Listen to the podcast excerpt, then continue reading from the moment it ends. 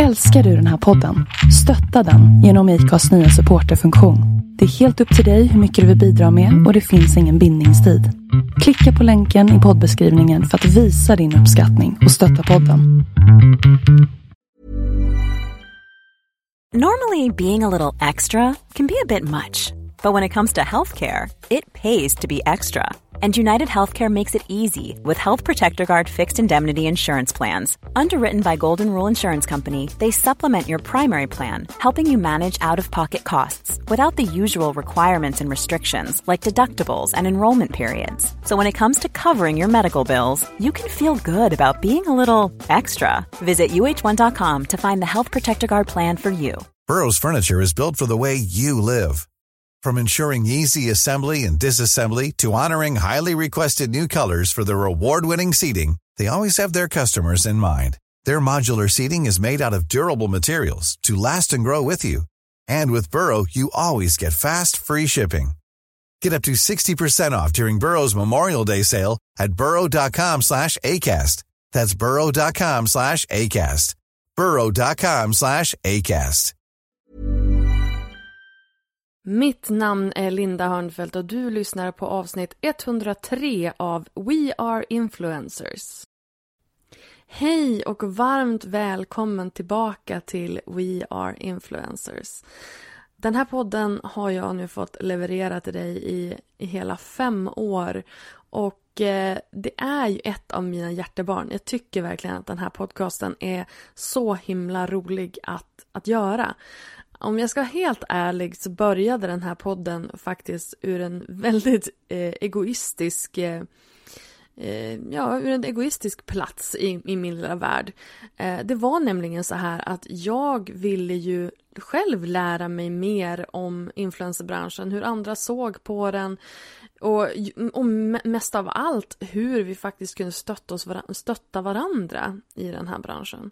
Så att eh, jag märkte ju också att det var ju himla mycket enklare att få de här influencers, de här bloggarna som jag, vissa kände lite grann, andra kände jag inte alls. Men det var himla mycket enklare att få träffa dem eh, om man sa att hej får jag intervjua dig till, till, dig till min podd istället för hej får jag bara sitta mitt emot dig i en timme och ställa en massa frågor. så att därifrån kom den här podden som från början ju hette Bloggbusiness. Nu heter den sedan ett par år tillbaka We Are Influencers och ehm, jag kommer fortsätta, fortsätta att leverera influencerintervjuer men även några solavsnitt med lite insikter från sociala medier. Så jag hoppas att du hakar på. En nyhet för den här säsongen är nu också att jag vill bjuda in dig till en gratis Facebookgrupp som heter Yrke Influencer. Mm. Jag har alltså nu skapat en Facebookgrupp för dig som jobbar som influencer eh, på liten eller stor skala där vi faktiskt kan diskutera vårt jobb och hur vi kan stötta varandra eh, ur en professionell synvinkel. Och ja, som av en händelse så heter den samma sak som min bok. så gå till Facebook och spana in gruppen Yrke Influencer. Jag hoppas verkligen att vi kan skapa en kollegial och härlig eh, stämning där inne där vi kan stötta varandra i det här yrket. Så välkommen in! En spännande nyhet är också att den här säsongen så kommer många av avsnitten att finnas tillgängliga på Youtube. Eftersom att eh, jag nu spelar in nästan alla avsnitt på distans så har jag ju lyckats också fixa video på de här intervjuerna. Så vill du hellre eh, låta det här rulla på, på tvn via min Youtube-kanal så spana in eh, min Youtube-kanal på youtube.com lalindase så hittar du eh, även podcastavsnitten där med tillhörande video. I det här första avsnittet för den här säsongen så ska du återigen, om du har hängt med ett tag, få träffa Elinor Lövgren. Hon var gäst i podden förra gången för fyra år sedan och sedan dess så har hon ju hunnit jobba både på en Facebookbyrå och på influencerbyrån Relatable. Eh, och dessutom så har hon ju hunnit förfina sin egen business eh, väldigt, väldigt bra. I det här avsnittet så delar hon med sig av allt vad hon har lärt sig under de här åren på båda sidorna av branschen, för hon har ju ganska unik eh, insikt med sig från, från Relatable. Och hon delar med sig av bland annat hur hon lägger upp en kampanj med ett företag. Det är inga enstaka Instagram-inlägg här kan jag säga. Eh, också hur hon konstant analyserar sin målgrupps behov och liksom verkligen frågar och kollar med dem vad de gillar och inte gillar. Och så får du lära dig exakt vad hon har med i sitt mediakit. Så häng med, nu kör vi igen. Här kommer min intervju med Elinor Löker.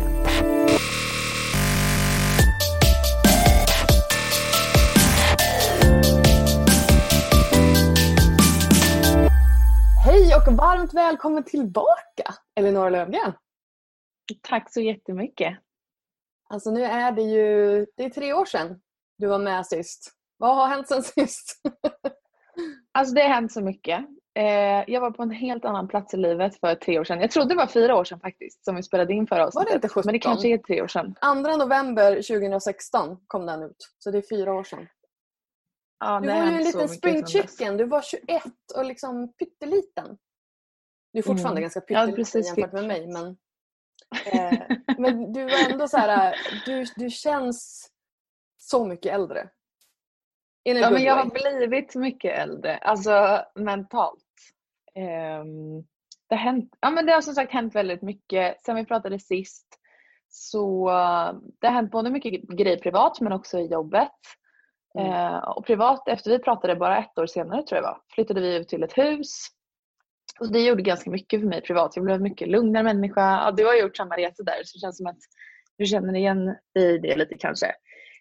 Du jobbar på landet, landet utanför, utanför Övik. Du bor i en lyxvilla i Nacka. Inte riktigt samma sak. Men I get what, you, alltså, I get what you're saying. att komma bort från pulsen i alla fall. Sen har jag den runt hörnet om jag vill in i den. Men jag kan fortfarande isolera mig här ute och i och med coronan så har jag verkligen, verkligen gjort det. Eh, vilket har varit så skönt. Mm. Och vad mer hänt? Jag har jobbat byrå i två omgångar. Helt sjukt. Fattar inte ja. vad som hände. Eh, jag började jobba på Facebookbyrå som säljare. Eh, vilket var jättekul men det här med sälj var inte riktigt min grej om det inte handlar om att sälja in mig själv typ. Eh, det är ju ändå bra för det är, det är, typ tvärtom som många säger att så här, det är fine att försöka sälja in någon annan men att försöka sälja in sig själv är jättesvårt. Ja, det Där är du lite tvärtom. Ja, eh, för att jag eh, för att ah, när man ska sälja någonting annat, jag fick inte välja själv hur jag skulle paketera. Så jag var bara inte bra på det. Men själv känner jag utan och innan. Så där kan man prata mycket om personliga grejer. och så mm. Jag tror helt ärligt inte jag riktigt fattade vad jag höll på med där och då. Det är typ i efterhand jag har gjort det. Jag var inte bra på mitt jobb i alla fall. Och jag trivdes jättebra med mina kollegor men inte med mitt jobb. Och sen eh, varför jag ens började, varför jag tog ett byråjobb från början. Är, jag har gjort det här, ja men ni vet ju, på heltid i många år nu. Men eh, där och då för några år sedan så kände jag bara att nej, jag kan det som går att kunna om branschen. Jag har hållit på med det så länge. Jag bara pallade inte mera hamsterhjulet längre och tänkte väl typ att jag skulle säkra upp lite. I och med att jag inte har pluggat heller så tänkte jag att ett jobb kunde vara mitt CV lite. Och så blev det verkligen. Jag lärde mig jättemycket. Så att, för så var det ju. För ehm, när, du, när vi pratade sist där då var du ju mm. på Now, det är du ju inte längre. Eh, och sen så, eh, du ville ha ett, ett människojobb. Du kände dig ganska ensam. Ja. Jag kallar det för människo, människojobb, alltså en, en, en, när, man, när man är anställd helt enkelt. ja, eh, men jag, fatt, jag trivs ju inte att vara anställd har jag fattat sen i efterhand. Så det men var du måste ju testa. Men jag testade. Exakt. Ja. Och det gjorde jag, för sen hoppade jag på, eh, jag började jobba på en influencer marketingbyrå också, vilket mm. var jättekul jätte och jag lärde mig så fruktansvärt mycket. Innan hade jag typ sett mitt eget jobb som liksom, influencer mer som en hobby, att det var en kul grej. Så att jag, byråjobbet var så viktigt för mig att kunna sätta saker och ting i perspektiv. Hur många som jobbar bakom en kampanj, hur hur många människor som är involverade, hur, mycket, hur stora budgetar som finns, hur många som har koll och ögonen på just mig men också andra i min bransch ehm, och hur liten men också hur stor branschen kan vara om man kollar bara i Sverige eller globalt. Alltså det här, Så jag rodda ska kampanjer. vrida ur dig all information om din Kör. tid på Relatable. Alltså det kommer att bli eh, magiskt. Nej, men alltså det, är inte, det är inte många som har suttit i den sitsen som du har. Alltså att du har jobbat som influencer men också eh, på en influencerbyrå och anlitat andra influencers. Det är en väldigt unik position. Men jag minns Ja, liksom det det. back in the day att eh, det var ju flera stycken, bland annat Linn, och vad hette hon nu då? Modelin. Du vet, du vet vem jag menar. Back in the day. Modelin. Nej men jag vet inte om hon, hon, hon, hon hängde ju med Carolina Skande och Elin Kling och de här. Hon heter Linn. nej. Nej okej. I alla fall, hon gick ju över till en PR-byrå. Gick över till andra sidan. Till en PR-byrå. och det var Ja. ganska många som gjorde det. Som började jobba på PR-byråer efter att de hade liksom börjat som bloggare. Eh, Okej. Så det, är, det, är liksom, det är ett intressant, för man kan ju jättemycket om den sidan. Och jag menar relatable, måste, du måste ju vara en guldgruva för dem. Att, att all den e- erfarenheten och kunskapen som du hade om din sida av branschen. Ja men det var lite så. De intervjuade mig hela tiden och bara Ja. hur tycker du att vi ska lägga ut kampanjförfrågningar till andra influencers? Alltså allt det här som jag satt på. Och jag från mitt håll satt och bara lär mig allt. Hur tänker ni när ni prissätter? Hur, eh, alltså, så att det var verkligen ett givande och tagande. Ja. Ehm, men så jag tog, nu efter det så har jag tagit mitt jobb på mycket större allvar. Och varför jag slutade var egentligen inte för att jag ville utan för att jag var tvungen. För att jag hade inte tid med ehm, mitt bolag helt enkelt. Mm. Och min chef var sjukt, eller han är sjukt vettig. Martin heter han. Mm. Och han var så här, du får inte, jag respekterar influencers så extremt mycket och du får inte lägga ner dina kanaler för att jobba här på heltid. Jag tillåter inte dig det. eh, så att, eh, Det var en fin inställning av honom. Ja men det var väldigt fint. Och jag, mådde, jag jobbade ju för mycket så det blev inget bra. Mm. Men jag hade sjukt kul och lärde mig jättemycket. Alltså vad är, vad är liksom den, den största lärdomen som du som influencer har tagit med dig efter att ha jobbat på byrå? Och jobbat på andra sidan. Eh, att mitt jobb är ett riktigt jobb. Alltså att det inte är något flummigt. Eh, man går runt på events och man hoppas på att det kommer in lite pengar typ. Utan att det verkligen är, jag jobbar som vilket bolag som helst. Alltså jag var ju relatable fast i mini mini mini format. Ja. Jag var ju, jag började, du vet, skaffade mig ett mediakit. Eh, jag profilerade mig på ett helt annat sätt. Jag började prata helt annorlunda med kunder, potentiella kunder när jag träffade dem. Jag lärde mig sälja in mig själv mycket bättre. Alltså jag förstod att mitt jobb var ett riktigt jobb bara.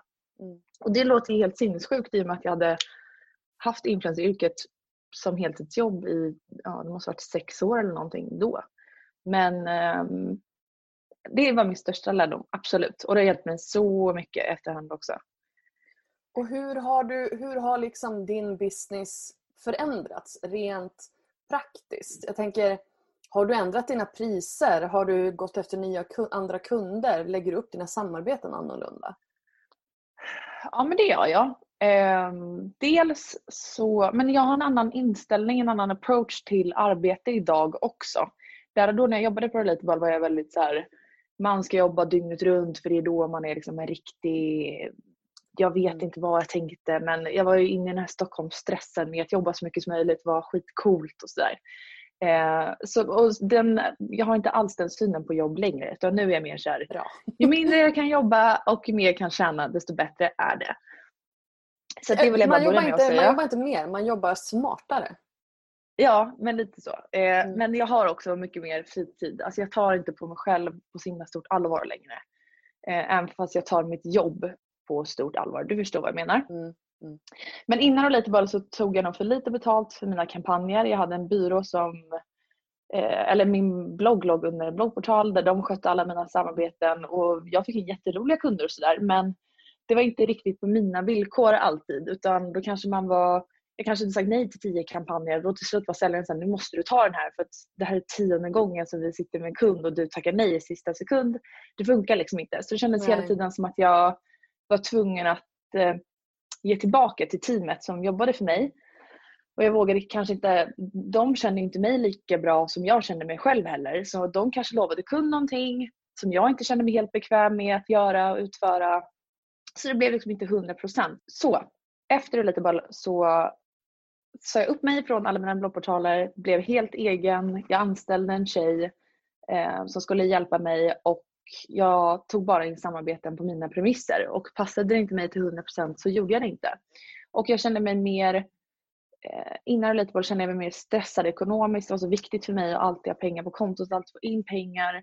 Eh, egentligen inte för att jag ville ha mer pengar hela tiden utan för att jag bara ville säkra upp ifall, för det är ju så när man är egenföretagare. Vissa månader går jättebra, andra går mycket sämre. Eh, men efter Relatable så lärde jag mig också att det är viktigare för mig att hellre ta från mitt sparkonto eh, en månad än att hoppa på en kampanj som inte känns 200% rätt. Och det här är liksom ett privilegium. Alla kan inte göra så här i branschen. Eh, alla får inte möjligheten eller chansen till att ta stora dealer så jag är jättetacksam för att jag kan ha det så här. Men eh, så har min syn förändrats i alla fall. Och prissättningsmässigt så innan Relatable tog jag nog för lite betalt. Under Relatable-tiden var det väldigt viktigt för mig att ta eh, liksom vad hela branschen tog. Men jag såg också att mina siffror på alla kampanjer som jag gjorde var bättre än många andras. Så då började jag öka mina eh, priser lite och nu så här några år senare så tar jag ganska mycket mer än vad jag gjorde då. Um, för att jag känner också att en krånglig kund är liksom inte värt det heller. Det spelar ingen roll om om de, alltså för vissa vill alltid tumma på det här med priserna och de ska hålla på och deala fram och tillbaka och då vet jag att så här, okej, okay, de värdesätter inte mitt arbete ändå. Krånglar de redan nu när det kommer till prissättningen så kommer de vara svinjobbiga sen och jag orkar liksom inte det. De kommer kräva så mycket mer av den här kampanjen än vad som egentligen står i den här briefen. Mm. Så att eh, ja, det är liksom resan ekonomiskt och hur jag tänker kring mina kampanjer helt enkelt. Alltså jag tycker att det är så intressant att det, för det, vad det handlar om i slutändan är ju din, din självkänsla, din respekt för dig själv och för din business och för det arbete du gör. Och det jag mm. ser att väldigt många där väldigt många fastnar, det är ju just det här att man inte kan se sig själv som ett företag. Man kan inte separera sin person från sin prestation. Hur har du tänkt kring det? Nej, men jag har ju väldigt svårt med det där. Jag har jättemycket prestationsångest och prestationsångest är ju att jag känner att när jag inte presterar på tillräckligt hög nivå så suger jag som människa rent krasst. Så jag kan inte separera det där riktigt. Men på ett sätt, i och med att jag har jobbat byrå, så kan jag ställa mig ur ett annat perspektiv och se på mig själv ovanifrån och bara mina, jag vet att mina kampanjer levererar. Jag vet att kunder verkligen vill jobba med mig och jag vet att de sitter på pengar och jag vet hur mycket de får tillbaka på de här kampanjerna och att om de kan så pressar de gärna priserna så mycket som det bara går. Mm. Och då blir jag lite mer i så förhandlingsmode och taggad på att i så fall ta min katt utav det eh, som jag är värd helt enkelt.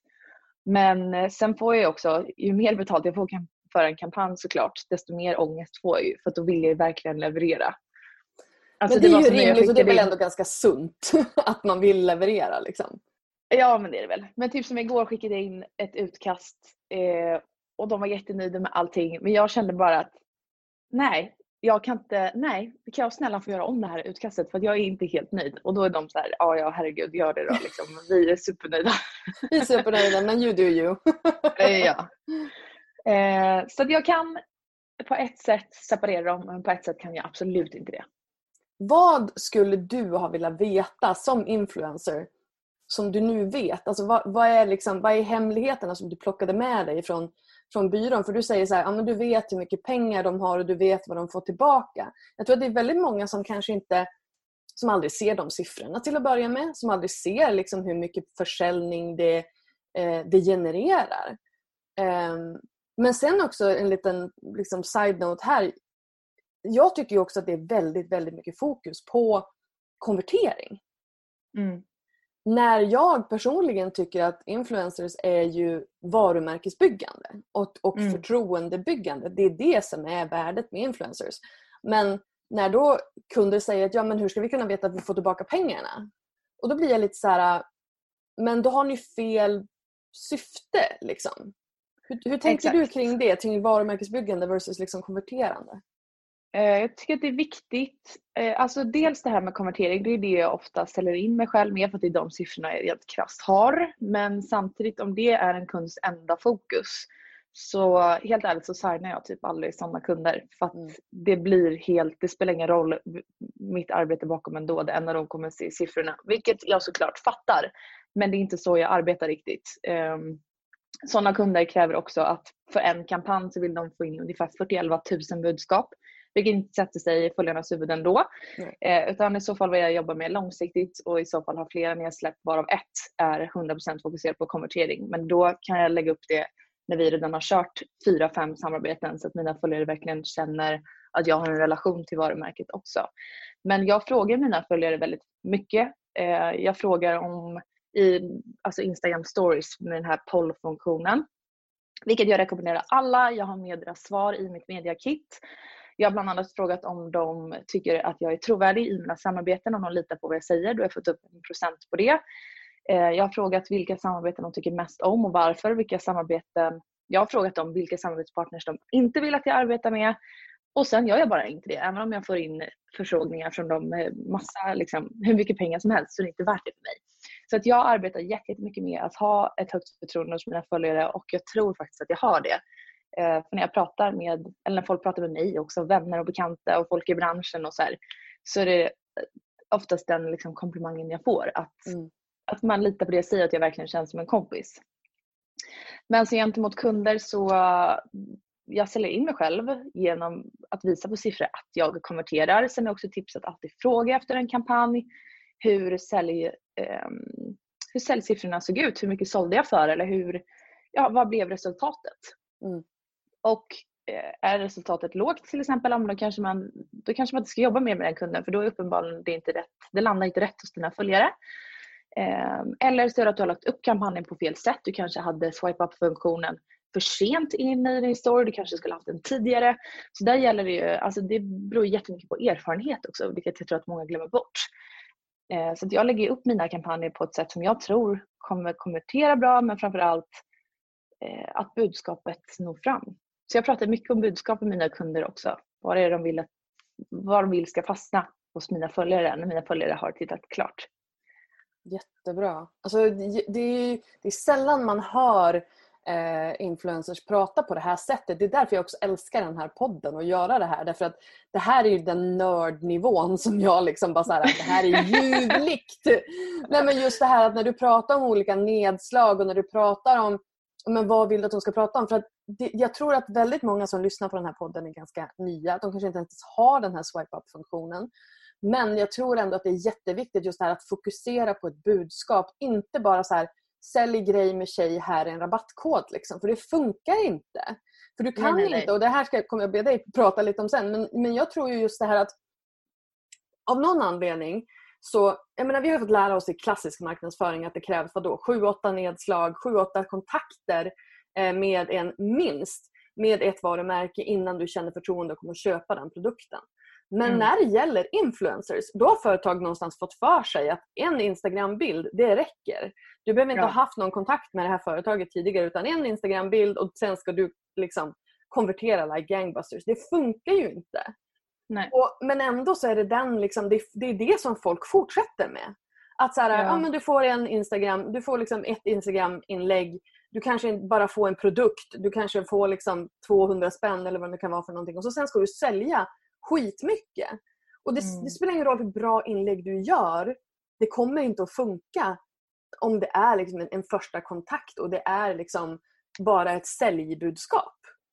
Absolut inte. Och jag säljer inte, jag arbetar inte på det sättet heller. Det är extremt sällan som jag lägger upp en enda Instagram-bild. Och prismässigt sett så är det det absolut dyraste du kan köpa i mina kanaler också. För att jag gör det helst inte. För jag tänker väldigt mycket på min trovärdighet som sagt. Så att jag arbetar bara med 3, 6 och 12 månaders ambassadörskap med mina kunder. Där jag lägger upp kampanjerna, ja, det är väldigt olika.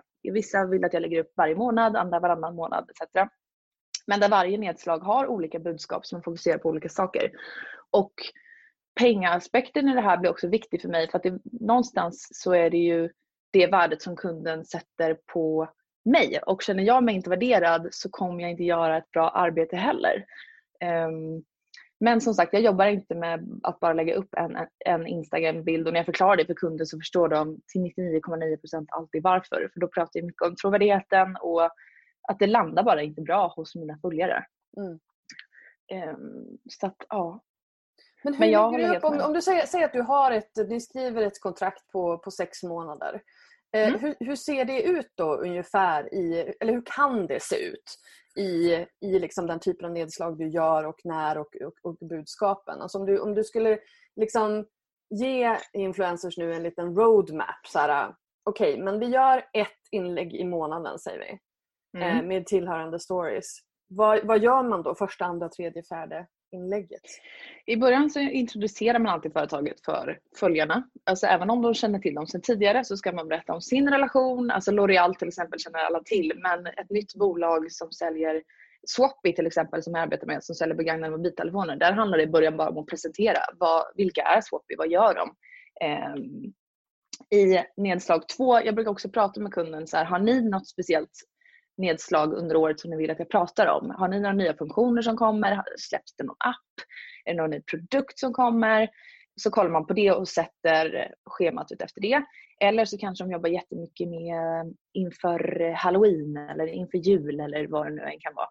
Så då har man alla de inslagen klara. Men det här med att eh, arbeta med renodlat sälj och swipe up och sånt.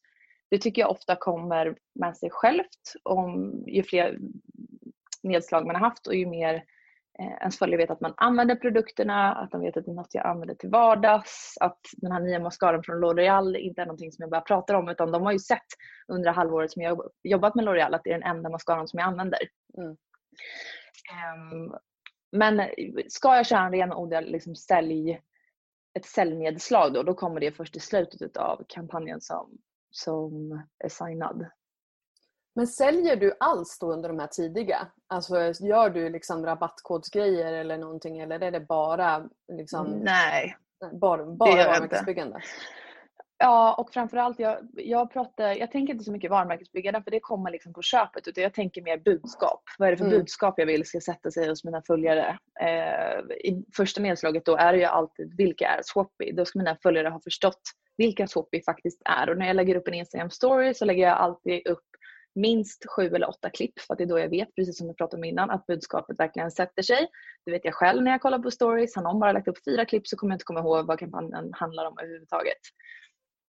Eh, och det är väldigt olika. Vissa kunder, eh, det här lärde jag mig också på Relatable, att alla kunder har olika kopior som de går efter vad, som, vad kunderna tycker är viktigt. Vissa kunder värderar väldigt fint content väldigt högt. De vill att jag bara lägger upp bilder i min story till exempel. Medan andra värderar att jag pratar rakt in i kameran och eh, pratar rakt till mina följare. Så där får man ju också känna av. Men generellt om en kund vill jobba med mig så vet ju jag jag har ju varit med så himla länge nu också och har ju liksom byggt upp mitt kontaktnät. Mina kunder som jag arbetar med kommer tillbaks år efter år efter år. Eh, och då, då vet jag också att en kund som vill jobba med mig litar på det jag säger. Och när en kund litar på vad man säger också, det är ofta då resultatet för kampanjen blir som allra bäst. Och skulle något inte gå bra, då, då avslutar jag ju samarbetet med den kunden också för att det landar inte bra hos mina följare. Liksom. Nej. Men om du, om du kommer och ska då jobba med, med en ny kund. Eh, Mm. Om du ska sälja in dig, eller nu är det inte du som säljer in dig va? utan nu har du... Alltså jag säljer in mig, mig själv ibland också. Absolut. Och även om en kund kommer till mig så vet de inte allt om mig i alla fall. Alltså jag drar alltid upp mitt mediakit ändå. Jag berättar alltid om, jag visar mina tidigare referenser, tidigare samarbeten, berättar alltid hur jag jobbar kring samarbeten eh, etc. Och vad har du i ditt media, mediakit? Oj! Eh, jag har väldigt mycket. Jag har, nu måste jag tänka igenom det i huvudet. Jag har en kort presentation om vem jag är. Jag har en eh, tidslinje på vad jag har gjort under alla de här åren som kan Snyggt. vara av värde för eh, kunden, typ som ett CV. Mm. Jag har referenser på tidigare samarbeten och kommentarer från tidigare kunder. Hur de upplevt hur det är att arbeta med mig. Jag har såklart en skrytslide som eh, alla har med priser jag vunnit och sånt. Eh, Jag har en tydlig beskrivning på den typiska följaren som följer mig och då är det inte bara så statistik på hennes ålder och sånt där utan det är väldigt tydligt hur gammal hon är, vart hon bor, var hon är i livet, vad hon värderar, vad hon gillar med mina kanaler. Ehm, och eh, ja, allt mitt engagemang såklart i mina, alltså uppradad statistik behövs såklart också för hur mm. mitt engagemang ser ut i alla mina kanaler.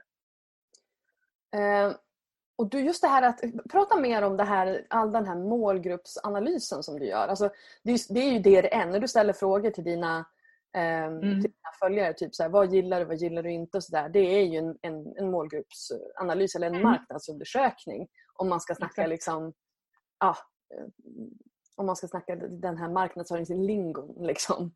Men, mm. men hur, hur tänker du där? Jag tänker att ju bättre jag lär känna mina följare och nu pratar vi verkligen bara ur ett affärsmässigt perspektiv så det här är inte varför jag ställer mina frågor, eller följare frågor varje gång ifall någon följare lyssnar på det här och tror att jag bara gör allt eh, för att få ut massa information. Det är inte det det handlar om. Men om, om jag bara ska kolla affärsmässigt så, så var din fråga varför jag gjorde det här? Ja, var, hur du tänker kring det. Varför och hur ja. och liksom så. Nej, men ju mer jag vet om mina följare desto bättre kampanjer kan jag leverera till dem. Jag tror att mina följare också uppskattar att mina kampanjer som de ser i mina kanaler är anpassade efter dem. Så att det inte är vad som helst som kommer upp heller. Så jag vill inte att de ska se det som något negativt. Men eh, det är också för min egen del att jag kan känna mig säker i rollen som jag har och att de budskapen som kommer fram att de är relevanta. För det handlar hela tiden om att vara relevant för sina följare. Eh, och ja, ju mer jag vet om dem desto mer desto bättre kan äh, landa hos kunden, hos följarna och hos mig. Så det är liksom en win-win-win situation. Mm. Och sen jag. handlar ju inte det bara om liksom ditt sälj heller och om kunden utan det handlar ju om det innehåll du gör för, för dina följare och, och liksom er relation även utanför eh, liksom affären, tänker jag. Gud ja. Gud ja. Eh, framför allt om det såklart. Alltså jag skapar mycket, mycket, mycket mer content som är obetald än som är betald. Ja, så, ja. det är liksom grund, det grundläggande. Men alltså ja. din, din relation till dina följare, hur har den liksom förändrats över, över tid? Är det väldigt många som är med dig nu som har varit med från början eller har det förändrats som ditt liv har förändrats? Hur, hur, hur ser det ut? Vem är det som följer dig?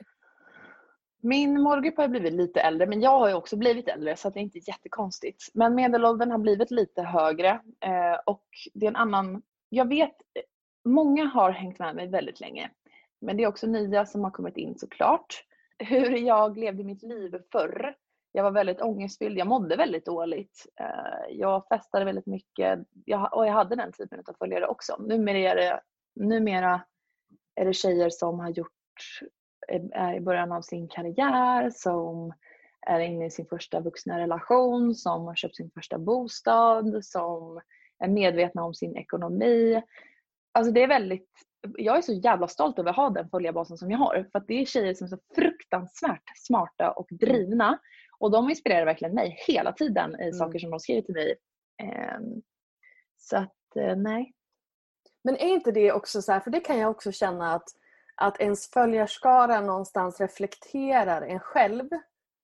Eh, att man kan liksom, för, för, så är det ju, vi dras ju till personer som vi ser oss själva i men också som vi är liksom inspireras av, som vi kanske är som vi aspirerar lite grann till att bli mer som. Eller ha mm. livet som eller sådär. Och jag, mm. jag känner att det är ganska lyxigt för när jag tittar på mina följare och hur de är och vilka de är och smarta och snygga och häftiga. Liksom, jag bara, men gillar du mig? Då blir man lite ödmjuk inför sin egen plats. Liksom. Verkligen, så känner jag också. Och, men jag tror mitt fokus aldrig, till skillnad från många andra tror jag faktiskt, mitt fokus har aldrig varit att få mycket följare. Alltså och mitt, min följarskara på Instagram till exempel har inte gått upp speciellt mycket. Den har bara förändrats under tid. Mm. Och jag tror att de som sätter upp mål om att få fler följare, de lägger nog upp lite annorlunda typ av content än vad jag gör också. Och då får de fler följare men det, är liksom, det har aldrig varit relevant för mig. Eh, någonsin. Jag, jag, vet att jag har ju liksom gjort ett statement, eller vad ska säga, att jag inte vill lägga upp så mycket bikinibilder. Eh, för att jag vet att det också alltså det attraherar en publik. Jag tror jag har lagt upp två bikinibilder kanske de senaste tre, fyra åren eller något sånt där. Och man får ju direkt flera, alltså hundra och tusentals nya följare bara genom en bild. Mm. Men jag vill inte att folk ska följa mig för hur min kropp ser ut. Jag vet att min kropp är ganska normativt. Alltså, jag är smal, jag ser liksom ut som idealet och jag vill inte... Jag vill att folk ska följa mig av andra anledningar. För att jag är en liksom, smart, härlig tjej och jag vill att det ska vara anledningen. Mm. Ehm, men ja, gud vad det lät som att jag hyllade mig själv och det var inte alls Nej men, nej men jag tycker att det där är, det är jätteviktigt och jag tycker också att det är jätteviktigt att ha den självinsikten. Att man, liksom, att man vet att okej men om jag gör den här typen av content så kommer det att påverka på ett eller annat sätt. För jag menar oavsett, oavsett vad vi tycker så är vi ju förebilder. Mm. Har man en, en, en stor följarskara, hur många har du? Du hade 50 någonting sist va? På Instagram. På Instagram? Ja. Ja. men nu är jag över 60 plus. 63 Ja. kanske. 60 000 det är väldigt många människor. Liksom. Det är ju det är mer än i Friends som går in i Friends Arena. Eh, så liksom, det är väldigt mycket folk som faktiskt påverkas av vad du säger och gör. Och Oavsett om man vill vara en förebild eller inte så, så tycker jag ändå att man måste vara medveten om det ansvar som det innebär. För det gör det oavsett om du, liksom, Exakt. om du vill eller inte. Jag menar, när du skaffar barn, det är inte som att du kommer säga bara, nej men vadå, den ungen får väl ta ansvar själv. Jag tänker inte liksom så här, "V- vad jag gör det jag vill och sen lär jag ungen vad, vad jag tycker att ungen ska veta. Nej, nej, nej. Ungen gör ju som du gör. Så att det är Ja. liksom, det, det är ju det är samma sak, att just det här att vara medveten om vilket, vad man gör för avtryck hos folk, tänker jag. Exakt. Och jag håller helt med dig. Alltså jag ser inte på mig själv, om någon har mig som förebild så är det helt fantastiskt. Nu tror jag inte att det är så med alla som följer mig utan jag tror att de följer mig för att de ser mig som en polare. Liksom. Och jag vill bara influ- influ- influera till bra budskap. Mm. Ehm, och framför allt, alltså det viktigaste för mig är att tjejer tror på sig själva, står upp för sig själva och vågar liksom satsa på sina drömmar. Och jag hoppas verkligen att det är något som många eh, känner att de har fått ut av mina kanaler. Du är ju fortfarande blogger.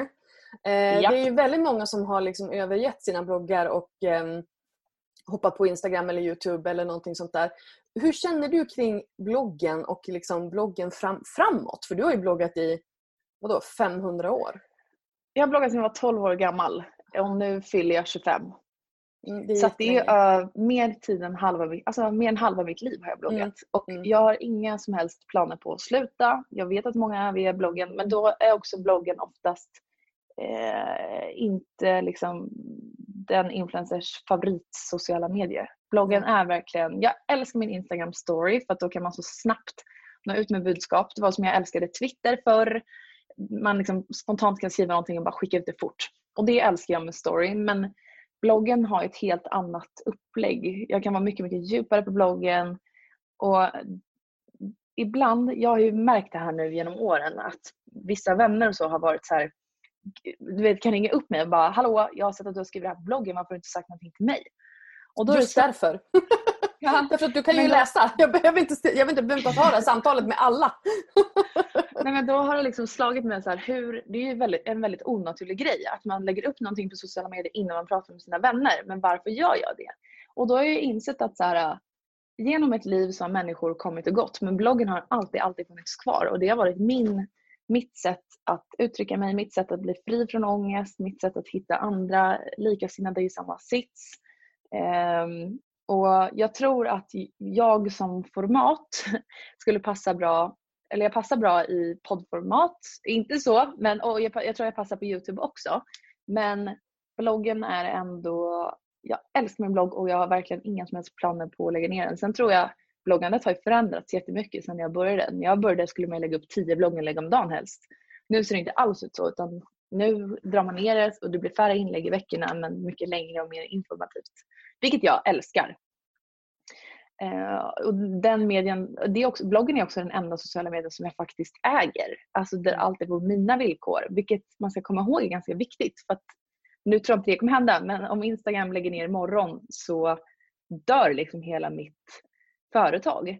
Mm. Och också så fort Instagram ändrar sina algoritmer, vilket jag vet att många influencers kan klaga på, vilket jag inte tycker att man kan för att det är Instagram som äger eh, den plattformen och då är det de som bestämmer och då får man bara anpassa sig ut efter det. Medan på bloggen är det inte så. Där är det jag som sätter reglerna. Och det jag möjligtvis mer kan äga är väl eh, min mail. Liksom. Mm, att jag kan skicka ut. Ja, exakt. Mm. Annars så får man bara anpassa sig ut efter de plattformarna som finns. Och då tycker jag att det är väldigt skönt, tryggt och bekvämt att ha kvar bloggen. Nej, men jag älskar den. faktiskt. Så jag Det, det, det, är ditt hjärtebarn, det är liksom din viktigaste kanal. Ja, skulle jag Mm. sluta med någonting så är det att lägga upp bilder på eh, Instagram. Absolut, alla dagar i veckan. Hey, folks, I'm Mark Marin from the WTF Podcast, and this episode is brought to you by Kleenex Ultra Soft Tissues, your ally to help tackle your allergy symptoms this season. I love the change of seasons, but nobody loves pollen and all those other things floating in the air that make you sneeze during this nice weather. Kleenex Ultra Soft Tissues are hypoallergenic and allergist approved, so fight back against watery eyes and runny noses without worrying about irritating your skin. For this allergy season, grab Kleenex and face allergies head on. I'm Sandra, and I'm just the professional your small business was looking for. But you didn't hire me because you didn't use LinkedIn jobs. LinkedIn has professionals you can't find anywhere else, including those who aren't actively looking for a new job but might be open to the perfect role, like me. In a given month, over 70% of LinkedIn users don't visit other leading job sites. So if you're not looking on LinkedIn, you'll miss out on great candidates like Sandra. Start hiring professionals like a professional. Post your free job on linkedin.com/people today. Hey, I'm Ryan Reynolds. Recently, I asked Mint Mobile's legal team if big wireless companies are allowed to raise prices due to inflation. They said yes. And then when I asked if raising prices technically violates those onerous two-year contracts, they said, "What the f*** are you talking about? You insane Hollywood ass." F- So to recap, we're cutting the price of Mint Unlimited from $30 a month to just $15 a month. Give it a try at mintmobile.com slash switch. $45 upfront for three months plus taxes and fees. Promo for new customers for limited time. Unlimited more than 40 gigabytes per month. Slows. Full terms at mintmobile.com. Jag Men har det- egentligen noll behov av det. det där tycker jag är, det är, alltså jag håller med dig. Alltså flödet kan man vara utan. Det är det, är det som ligger liksom, eh, eller, ah, inte längst ner på priolistan, det ska jag inte säga för att det är faktiskt ganska viktigt för mig. Mm. Där jag är nu liksom, i min business. Men, men just det här med att bloggen är det enda du äger, det tycker jag är så himla bra att du säger. För jag tror inte att folk fattar det. Och utan, utan man bygger upp hela sin... Alltså det här är ungefär som när Facebook kom. Då var det Mm. många företag som skrotade sina hemsidor och så sen så gjorde de bara sina företagssidor på Facebook. Och sen kom algoritmen. Och Mm. sen kom eh, det, att, de, att man skulle annonsera för att synas. Och de som då hade skrotat till sin hemsida, de bara Fuck. Det här Mm. var ju inte riktigt så bra. Ehm, och det är lite grann samma sak med, med Instagram. Sen är det också så här, skapar du värdefullt innehåll som folk gillar, då kommer de att dyka upp i din feed. Så du kan Absolut. inte skylla på algoritmen utan hela, alltså syns inte folk, eller syns inte du och får du inte engagemang, då är det ditt innehåll som inte är tillräckligt bra. Exakt. Det är Och inte, jag det är fattar om det är jobbigt att höra. Det är jättejobbigt men- att höra. Det är så det är. Och jag kunde också klaga på algoritmen innan jag började jobba på Relatable. Eh, tills mina kollegor var så här, app, app, app, och jag insåg själv att det är inte Instagrams fel utan Instagram gör faktiskt ett väldigt bra jobb för att Mm. sina följare ska få upp relevant innehåll och uppenbarligen är inte jag tillräckligt relevant. Eh, så när jag jobbade på Relatable var det också väldigt viktigt för mig att ha mycket engagemang. Eh, jag brydde mig liksom inte om det estetiska på samma sätt. Numera inte så, men struntar jag faktiskt helt och hållet i mitt engagemang i mina Instagram-poster. Det viktiga för mig är det estetiska liksom, i mitt flöde. Jag är inte speciellt estetisk i någonting annat egentligen, men just i mitt flöde så ja, är det väldigt viktigt för mig. Men så att då kan jag heller inte klaga på algoritmen för att jag bryr mig inte om den och jag anpassar inte mitt material efter den heller. Och, och det är någonstans det folk måste inse. Så här, man måste ju någonstans prioritera.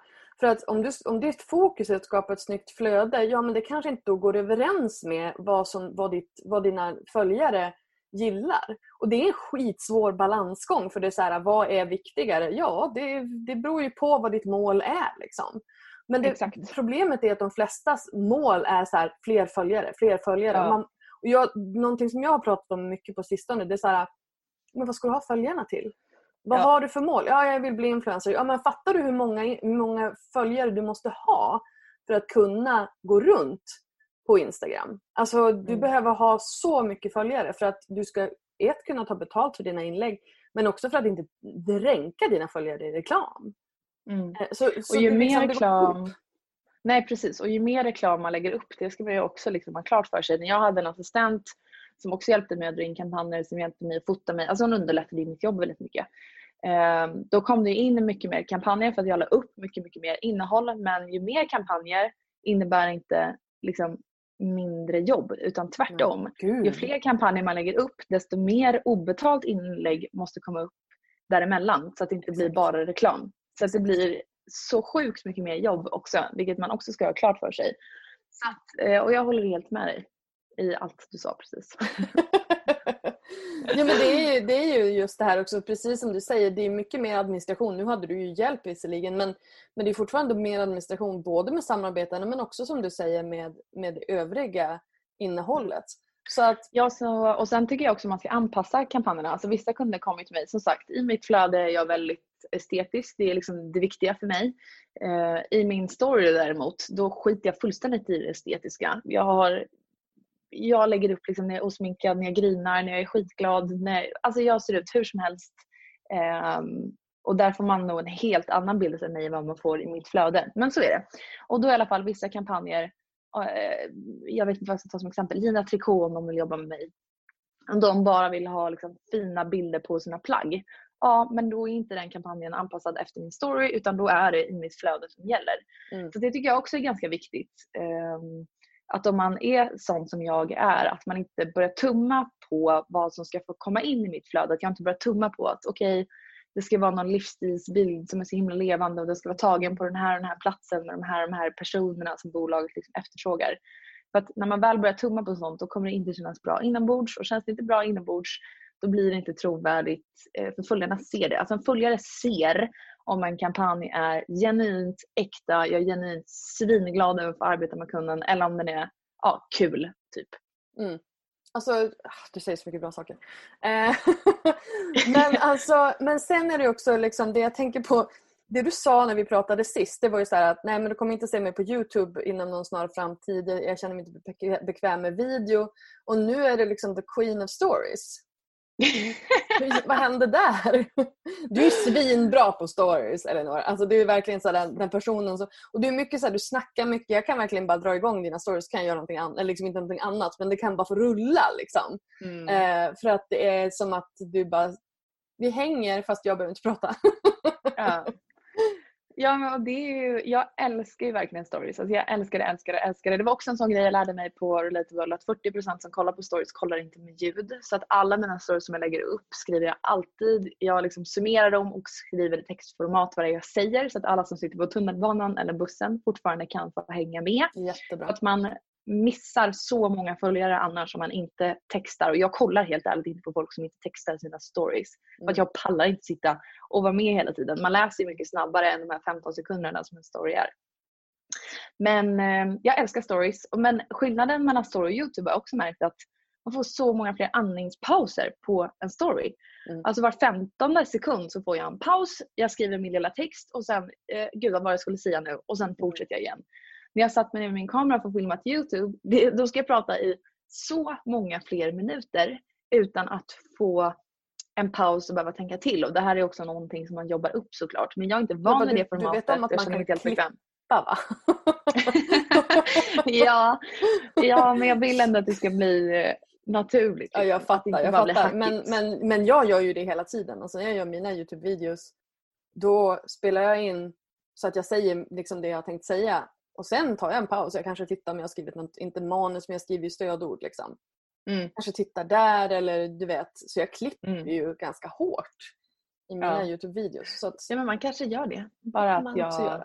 Du behöver inte känna den prestationen känner jag. Liksom. Jag vill bara lägga in en, en sån Fast du behöver, inte göra, du behöver inte göra Youtube om du inte vill. Det är okej. Okay. jag känner det också. Det är okej okay, Elinor. Ja, ja, eh, och jag, okay jag har ju liksom varit, när jag började med Snapchat till exempel, alltså jag var ju, nu följde inte jag alla som hade en Snapchat, men jag var liksom i början i att ta upp och prata rakt in i min selfiekamera. Alltså idag gör ju typ alla det. Mm. Förr gjorde inte folk det. Nej. Så jag har ju verkligen lärt mig att prata rakt in i kameran och därför har jag inga problem att göra det i min story heller. Um, men därför känner jag också som press på att leverera på Youtube för att folk har i så många år sagt till mig att du måste finnas på Youtube. Så jag bara skjutit på det, skjutit på det, skjutit på det. Nu är liksom alla där och nu känner jag bara ännu mer press att dra igång det. Så att jag är inte supertaggad faktiskt och då känner jag bara nej, då ska jag lägga den Alltså, energin på annat. Youtube är så sjukt mycket jobb så du måste vara taggad om du ska göra det. Annars Ja. skit i det. Gör en, en eh, IGTV. Alltså jag, jag tänker på det här att eh, jag körde ju, har ju kört en hel del live på Mm. Instagram. Och att man kör en live och så sen så lägger man upp den som en IGTV, att du kör en Q&A eller någonting. För då har ju folk, folk också eh, förståelse för det faktum att det är lite så här ja, men lite snackigt, lite svamligt för att det är en live. Mm. Eh, men de tittar på det ändå.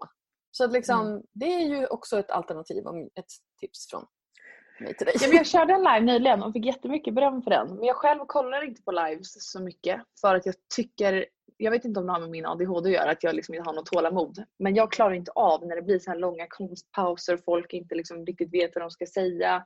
Det är därför jag älskar stories också för ibland kan jag tycka att Youtube-klipp blir alldeles för långa. I stories kan jag bara Det är nog lite ADHD. liksom.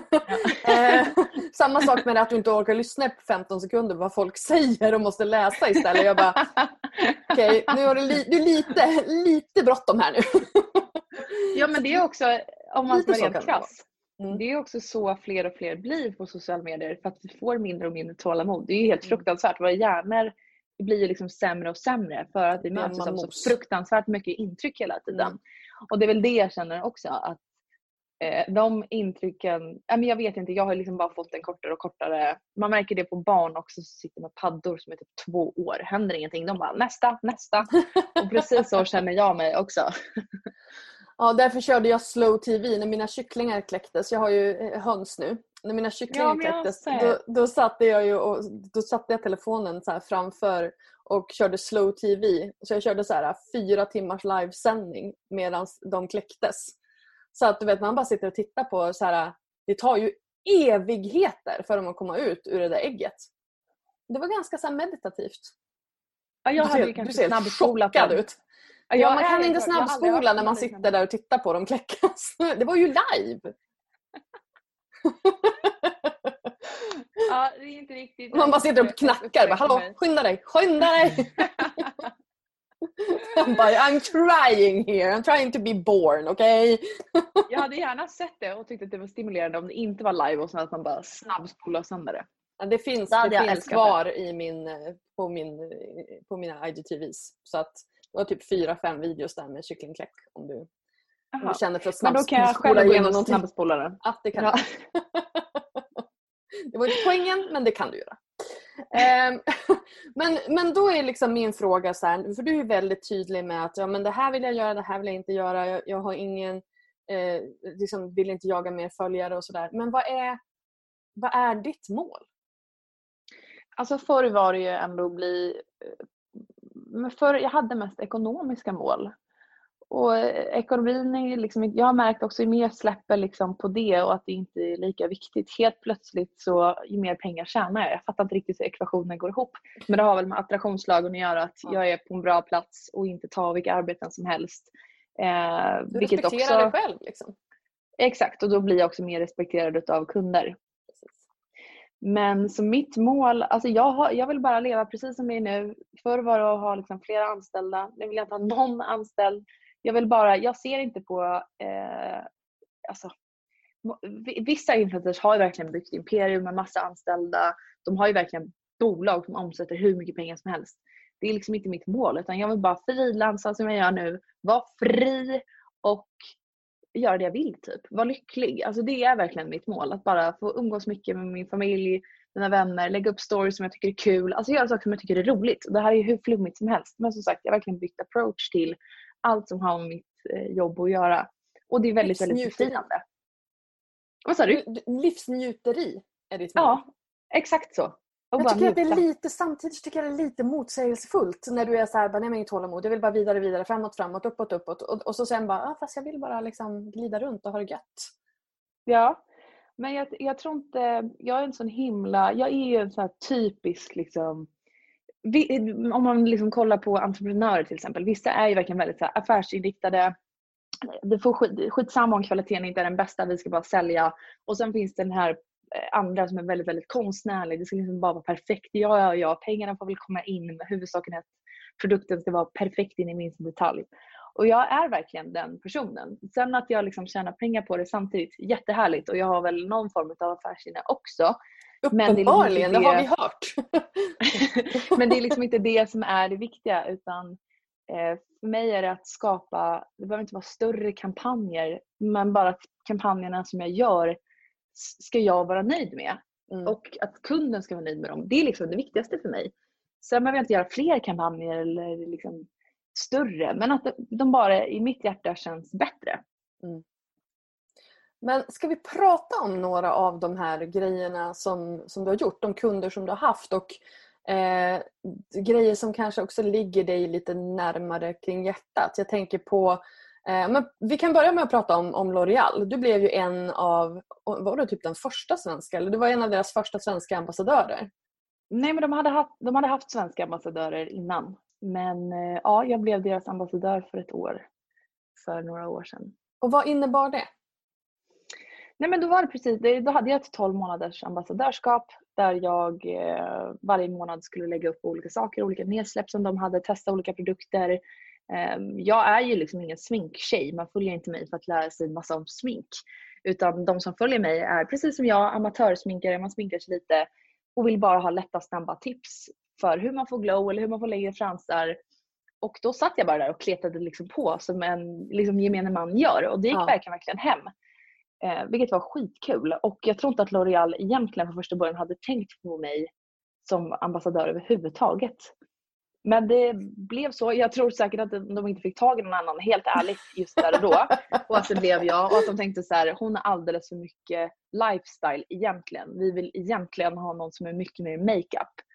Men i och med att jag var så lifestyle och pratade om så mycket annat och hade trovärdighet inom så mycket andra kategorier så gick just de här sminkkampanjerna sjukt bra. Så varje gång jag la upp någonting så sålde den produkten slut. Eh, så det var jätteroligt och de litade verkligen på mig och jag fick skapa materialet precis som jag ville så det var jättekul.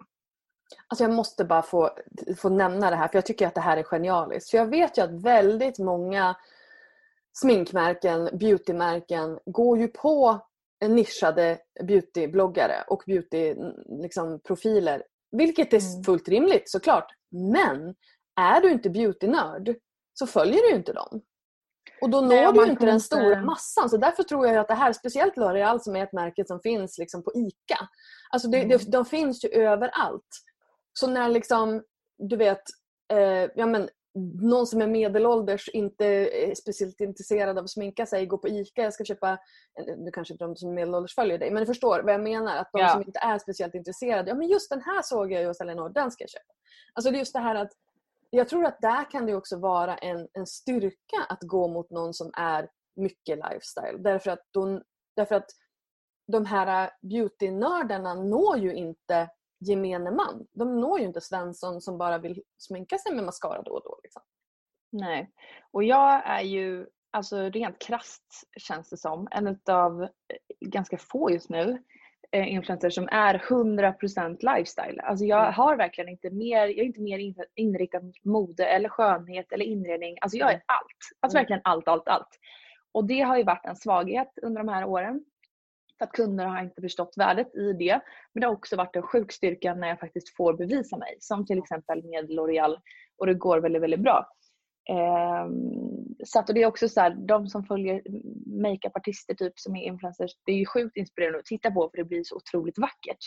Men en själv när en ska gå och ta på lite highlight, man har inte rätt borste, man vet inte exakt hur man ska jobba med produkten. Så då när jag bara tog med handen och kletade på L'Oreals glow drops, liksom, det tog en sekund så var mina följare så här, perfekt, det där är en produkt för mig. För att jag ja. lägger också bara en sekund på att sminka mig varje mm. morgon. Alltså det är så... Ja, det var jättekul. Så, så inspirerande. Men du, du, kommer också in på en, på en grej som väldigt många, eh, som jag pratar väldigt mycket om nu. För jag pratar med väldigt många som är mindre företagare, som är små influencers och vill liksom komma igång. Och jag säger att du måste nischa dig. Och sen kommer du här och bara “jag är bara lifestyle, tjänar jättemycket pengar, toppen” och de bara “men jag vill vara som Elinor” och då säger jag så här Ja fast Elinor har been around eh, ja. och har liksom byggt upp sitt varumärke under väldigt, väldigt många år. Och det är också anledningen till att du kan vara så bred nu. Liksom. Men hade Absolut. du börjat idag så hade det ju aldrig gått. Nej. Och jag har ju också under perioder i min karriär har jag ju nischat mig. Alltså när jag har jobbat byrå då har jag mer nischat mig mot att eh, vara en mer eh, karriärstjej. I perioder har jag varit mer inredningstjej, jag har varit mer hudvård. Eh, så att, och allt det här sammanslaget under alla år gör ju mig till super lifestyle. Men i perioder så har det också, det är också viktigt att prata om många olika ämnen och samtidigt det som hela tiden finns kvar under alla de här åren är jag som person och det är mig som de följer. Så mig, Exakt. det har väl varit min nisch då, att jag har varit extremt personlig under alla de här åren också och berättat väldigt mycket om mig, mina värderingar, vad jag tror på, vad jag står. Och jag tror att mina följare verkligen vet. Jag har ju pratat mycket Alltså inför valet och sådana saker har jag pratat mycket om politik. Det är kanske inte det som jag vanligtvis har pratat om men och även om mina följare inte har hållit med mig och det har aldrig no alltså någonsin varit min poäng att alla ska hålla med i allt som jag säger. Så har det ändå blivit att det bygger förtroende och trovärdighet för att de vet vart de har mig när det kommer till valet till exempel. De vet vad jag röstar på och varför jag röstar som jag gör. Eh, sen behöver de inte hålla med. Men, och jag tror att det där generellt sett, att, att mina följare bara i alla olika typer av frågor vet vart de har mig och det gör att de känner sig trygga i, trygga i mig. Liksom. Mm. Plus att du attraherar ju då människor som, som tycker som dig och gillar din stil. Kanske inte röstar som du men ändå som någonstans respekterar dina åsikter och, och du vet så. Och, och det gör ju också att du attraherar rätt personer. Sen är det också så att när du har varit med så himla länge så har du ju så många olika följare som på olika platser i sin relation till dig. Alltså vissa är helt nya och vissa har varit med dig i de här 200 åren. Och liksom mm. de som har varit med hela vägen, det är klart att de vill ju ha mer personligt innehåll från dig för att de känner ju redan dig. Medan de som är helt nya, de är så här, okej okay, men varför ska jag följa Elinor? Alltså det, det är ju mm. det är ett spektra liksom av, av relationer. Eh, jag menar flera tiotusentals personer, tiotusentals relationer i ditt fall. Så jag menar det är klart att då måste man ju göra nedslag på många olika ställen. Precis som vi pratade om i den här köpresan också. Men, men när man är helt ny då tror jag att då måste man ju bli känd för någonting. För att mm. liksom kunna växa. För annars blir det väldigt svårt att kunna placera någon. Och speciellt nu, jag vet inte hur många du följer på Instagram men jag följer typ 1700 pers. Så att liksom, ja, jag följer också jättemånga. Så för att jag ska börja följa någon ny då måste jag veta varför ska jag följa dig? Vad, vad kan du erbjuda Verkligen. mig? Va, vad vill du vara känd för? Och det är det jag, det är det jag någonstans, du vet när jag ser de som är liksom så här, med lite mode, lite mat, lite, de som är som du fast de är helt mm. nya. Då är jag lite så här, om inte du har världens härligaste personlighet som kommer fram då kommer jag inte följa dig för jag vet inte, jag vet inte vart jag ska, vad jag ska ha dig till. och jag sitter och kollar ner i min mobil nu för jag går in och kollar på min Instagram och jag tycker att det första som man ska tänka på då när man är helt ny, alltså det första man ser när man kommer in och är ny på en Instagram-profil är ju bildspråket. Alltså vad för typ av bilder läggs upp? Mm. Um, är det resebilder? Är det bilder hemifrån? Hur stageade är de? Hur icke stageade är de? Alltså det, man kan ju ha ett tydligt bildspråk. Mm. Men sen tycker jag också att om man är matintresserad till exempel också, om man är lifestyle-profil, nischa dig inom någon typ av mat. Nischa dig inom pasta eller sallader eller eh, smoothies på morgonen eller att du dricker din kvällste. Att du har olika, jag har ju mitt fika liksom. Jag fikar väldigt mycket. Jag är en fika-person. Och det vet mina följare. Och då ett enkelt sätt, nu håller jag upp, det kanske inte blir så bra bild här, men min Eh, i, att du har i din Instagram-profil då bland de här knapparna som finns, att du sparar ner. Så att man mm. också tydligt om man är helt ny, det första man ser är okej, okay, här kan jag klicka på en knapp och där står det fikatips. Eller... Mm, precis. Exakt, så att man inte bara Ja precis. Mm. Så att man inte bara pratar om smink utan att man nischar sig då kanske att alltid prata om olika typer av mascaror eller ögonbrynsprodukter som är bra eller Eller för specifik, eh, specifik hy. Precis. Mm. Så att man, att man kan prata om olika saker men att man nischar sig inom de områdena som man i så fall vill prata om. Mm. Exakt. Men om vi går vidare lite grann här för, eh, för jag vill prata om Safira. Jag vill prata ja! om dina smycken. Du har ju gjort ett eh, smyckessamarbete med Safira som jag ser att du har på dig. Eh, jag har det på mig. Ja. De är ju superfina. Hur kom det här sig? Nej, men jag jobbade med Safira och eh, hade olika nedslag. Eh, jag körde en uppdatering med dem varannan månad tror jag att det var. Och jag sålde väldigt mycket. Eh, vilket jag inte trodde att jag skulle göra. Jag är absolut en smyckestjej och jag vet att jag kan prata liksom, väl för mig men jag trodde inte jag skulle sälja så mycket. Så då, och jag klickade väldigt, väldigt bra med min kontaktperson på Safira och då så sa hon helt plötsligt en dag så här, men hallå, ska vi inte hitta på någonting ihop? Och jag var så där, jag hade liksom inte ens det i min världsbild så jag var så här, men gud, jo det är klart vi ska göra det. Och då kände jag att eh, när papperna väl var signade och allting så kände jag att nej men herregud, vänta lite nu här. Hur har jag fått hur har jag fått det här samarbetet? Jo men det är ju via mina följare och att de har köpt mina smycken. Och jag kände också att de som hade gjort kollektioner tidigare för 24 har alltså flera hundratusentals följare. Jag, de hade aldrig jobbat med någon som hade så få följare som jag har. Så att jag kände också prestationsångest i att så här, okay, jag måste leverera nu, jag måste sälja och jag vill samtidigt ge tillbaka till mina följare för att det är de som har gett mig det här. Så då kände jag att nej, men jag ska inte göra den här kollektionen själv utan jag ska göra den ihop med mina följare. Så det var precis det vi gjorde. Jag la upp massa olika Instagram stories där mina följare fick med att påverka. Ska den här ringen ha stenar på sig eller inte? Ja eller nej? Vad tycker ni att det här smycket ska heta? Eh, det här namnet eller det här?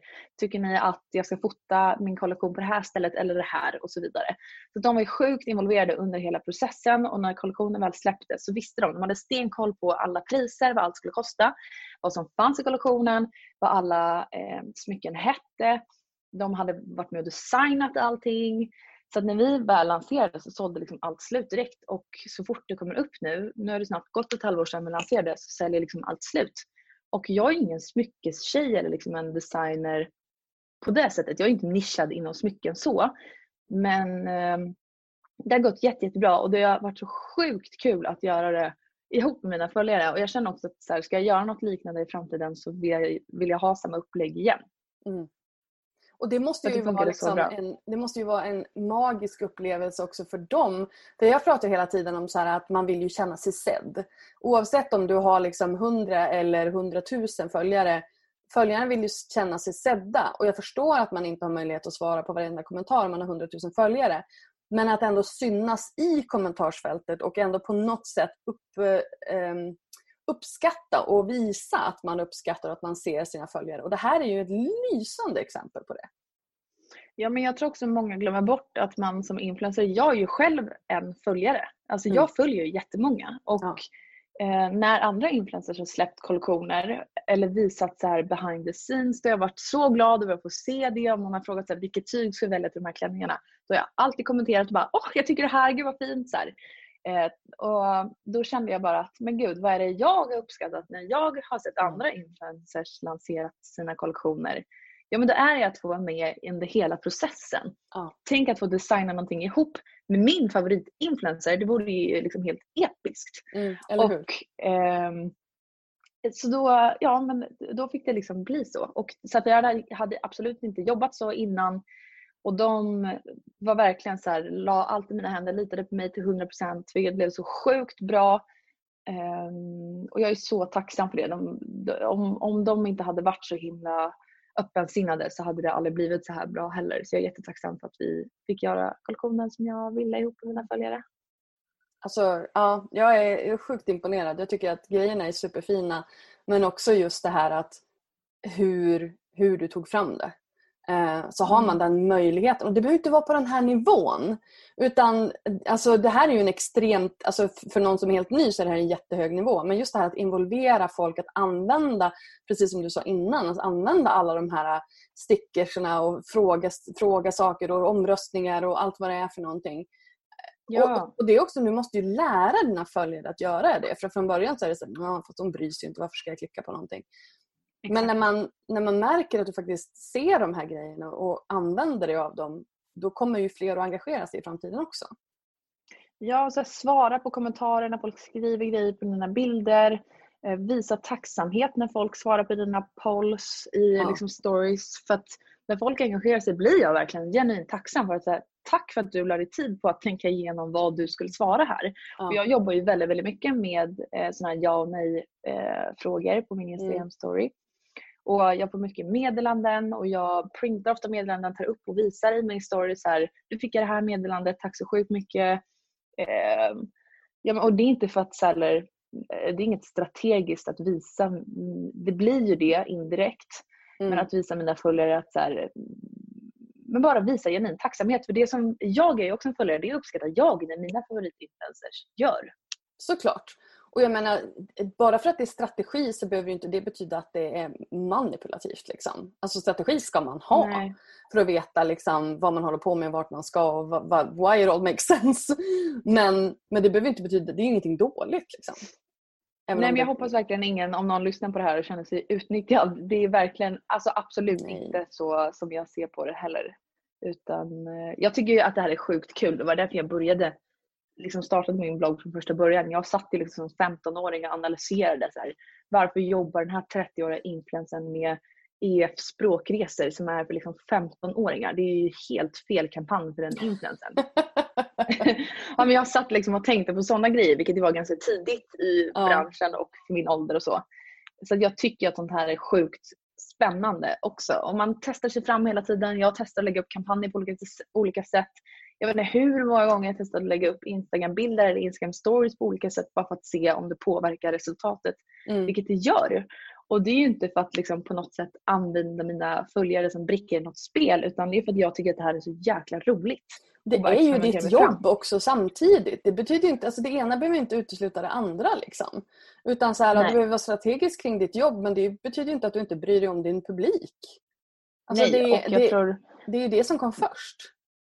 Ja, och jag tror att också, jag arbetar nog precis som alla andra marknadsförare på olika byråer. Liksom. Så att det jag gör i sig är ju ingenting unikt. Alltså man ska se det så. Sen kanske man inte är van vid att höra en influencer prata om det så här. Men det är, det är ju så här alla jobbar Ja. utanför influencerbranschen och bakom. Alltså som jag jobbade på Relatable på en influencerbyrå. Liksom.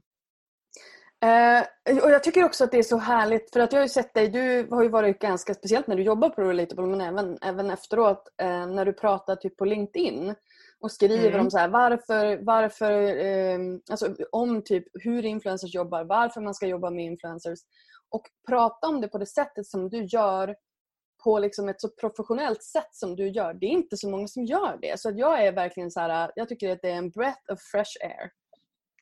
Ja, men jag, under, jag måste börja med att säga att LinkedIn är ett perfekt kanal om man vill nå ut till väldigt många väldigt snabbt. Man får väldigt snabbt räckvidd om man bara tänker en extra tanke på vad man skriver. Och Jag tycker inte att det ska handla om att skryta utan att dela med sig av lärdomar Mm. som kan ge ett jättebra resultat eller så gör det inte det. Men bara att vara ärlig med vad som har hänt. För att folk vill bara kunna relatera precis som med alla andra eh, liksom kanaler. Men det har inte riktigt funnits på LinkedIn. Och när jag jobbade på Relatable så det var liksom mitt sätt att dra till mig kunder också. Mm. Eh, Så när jag slutade där så har jag fått väldigt många kunder privat för att det är så många företagare och bolag som har följt mig på LinkedIn och tycker att jag har byggt trovärdighet gentemot eh, potentiella kunder och sen så har de velat jobba med mig. Men jag har också velat visa, det har varit, och det är väldigt viktigt för mig att vara ett föredöme i branschen och att man hela tiden som influencer ska vara medveten om att man eh, utåt sett så jobbar man inte bara mot sig själv och sin egen trovärdighet utan alla influencers i hela branschen. Om jag inte annonsmärker mina samarbeten så drar jag ner hela branschen, inte bara mig själv och mina kanaler. Så vill jag vara ett föredöme även på LinkedIn och visa att influencers inte alls bara lallar runt utan det vi gör är ett riktigt arbete, punkt slut. Och eh, ja, det har varit jätte- jättekul. Nu, jag glömmer ofta bort LinkedIn nu i, för att jag inte jobbar på Relatable längre. Men då och då går jag in och skriver och jag tycker att det är sjukt kul och man får sjukt bra gensvar. Så det tycker jag att fler faktiskt kan engagera sig i. Mm. Men nu kom du in på det lite, lite, lite grann och jag vill gärna att vi tar någon slags så helhetsgrepp om influencerbranschen som stort. Ehm, det har ju precis kommit ut en ny bok som heter Badfluence eh, av två, eh, du, har, du har inte koll på det här? Nej. Eh, det är två journalister som har skrivit en bok som heter Badfluence som eh, de jobbar på Resumé och har gjort granskningar om influencers över, över ganska lång tid. Jag har köpt boken, jag har läst första kapitlet, jag har inte kommit så långt. Ehm, jag tycker att det är jättebra att influencers eh, granskas. Att, för att det, det bidrar ju till en professionalisering av branschen. Jag tycker det är tråkigt att man drar alla över en kam och säger att influencers vill inte granskas och influencers annonsmärker inte och influencers gör si och så. Därför att det stämmer inte. Ehm, men det är väl också liksom så här, ja för att få impact så drar man alla över en, en kam för att man vill ha en reaktion. Liksom. Um, men det, det, bidrar ju också till att bilden av influencers i allmänhetens ögon blir ganska sopig. Mm. Men hur känner du liksom, nu när du pratar, du pratar med kunder, du pratar med folk i branschen, eh, du pratar med dina följare och du är ju också en del av, liksom, kanske inte en superaktiv del, men ändå en del av liksom Stockholmsbranschen, eh, Stockholmsbubblan, där inte jag längre hänger. Hur går snacket om branschen just nu? Vart är vi?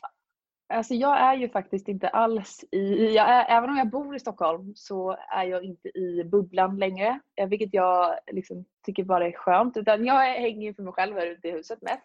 Så de jag pratar med är mer, jag pratar inte om det här ämnet med andra influencers utan med kunder i branschen eller som har jobbat med influencermarketing sedan tidigare. Kunder som jag arbetar med. För jag har, jag vet inte hur många gånger eh, jag som influencer men också när jag jobbade på byrå fick ta emot kunder som har testat influencermarketing och blev missnöjda. Eh, och då ska jag försöka, inte övertala dem till att göra en till kampanj. Omvända dem. Så, exakt, till att influencer marketing är någonting bra. Så, eh, men det jag har märkt är att utåt sett i allmänhetens ögon kanske så har eh, många, framförallt äldre, en mer negativ bild av vad influencer gör, att vi bara lallar runt medan vi tycker att en yngre publik väl införstådd i att det här är ett riktigt arbete eh, som inte alls bara kommer över en natt.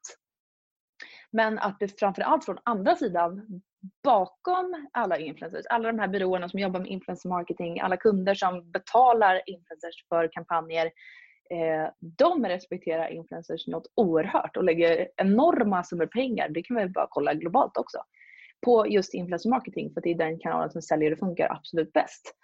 Så att eh, det jag har eh, reflekterat kring är hur det kan vara så olika liksom, syn på saker och ting. Att alla som är i branschen, behind the scenes, eh, respekterar influencers högt men allmänheten kanske utåt sett inte har en jättebra bild av influencers. Och sen är det tvådelat oss influencers, alltså alla oss influencers emellan.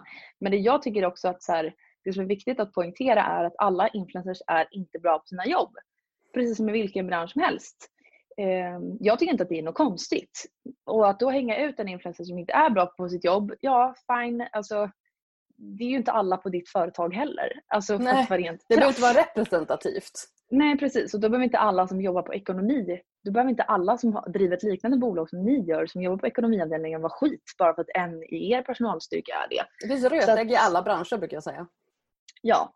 Eh, så jag, tycker, jag förstår liksom om det är en härlig grej också om man utåt, alltså om man liksom tillhör publiken och har en ganska negativ bild av, eller så här, ser att influencers tjänar mycket pengar och man tror att de inte jobbar speciellt mycket för det. Att det då känns ganska skönt att läsa att, att det bara är liksom en lalla-grej. Om du förstår vad jag menar. Ja, ja, ja. Det, det, kan man ju titta Att det liksom spär på fördomarna ja, man har. precis. Exakt. Men det kan man ju, där kan man ju sitta i sitt hörn och du vet, tycka att det är mysigt. Men... Ja, jag förstår varför, varför man gärna vinklar så. Jag tycker också att det är svinbra att influencers granskas eh, och för att det höjer, höjer hela branschen. Och när andra granskas så tänker jag till varje gång också.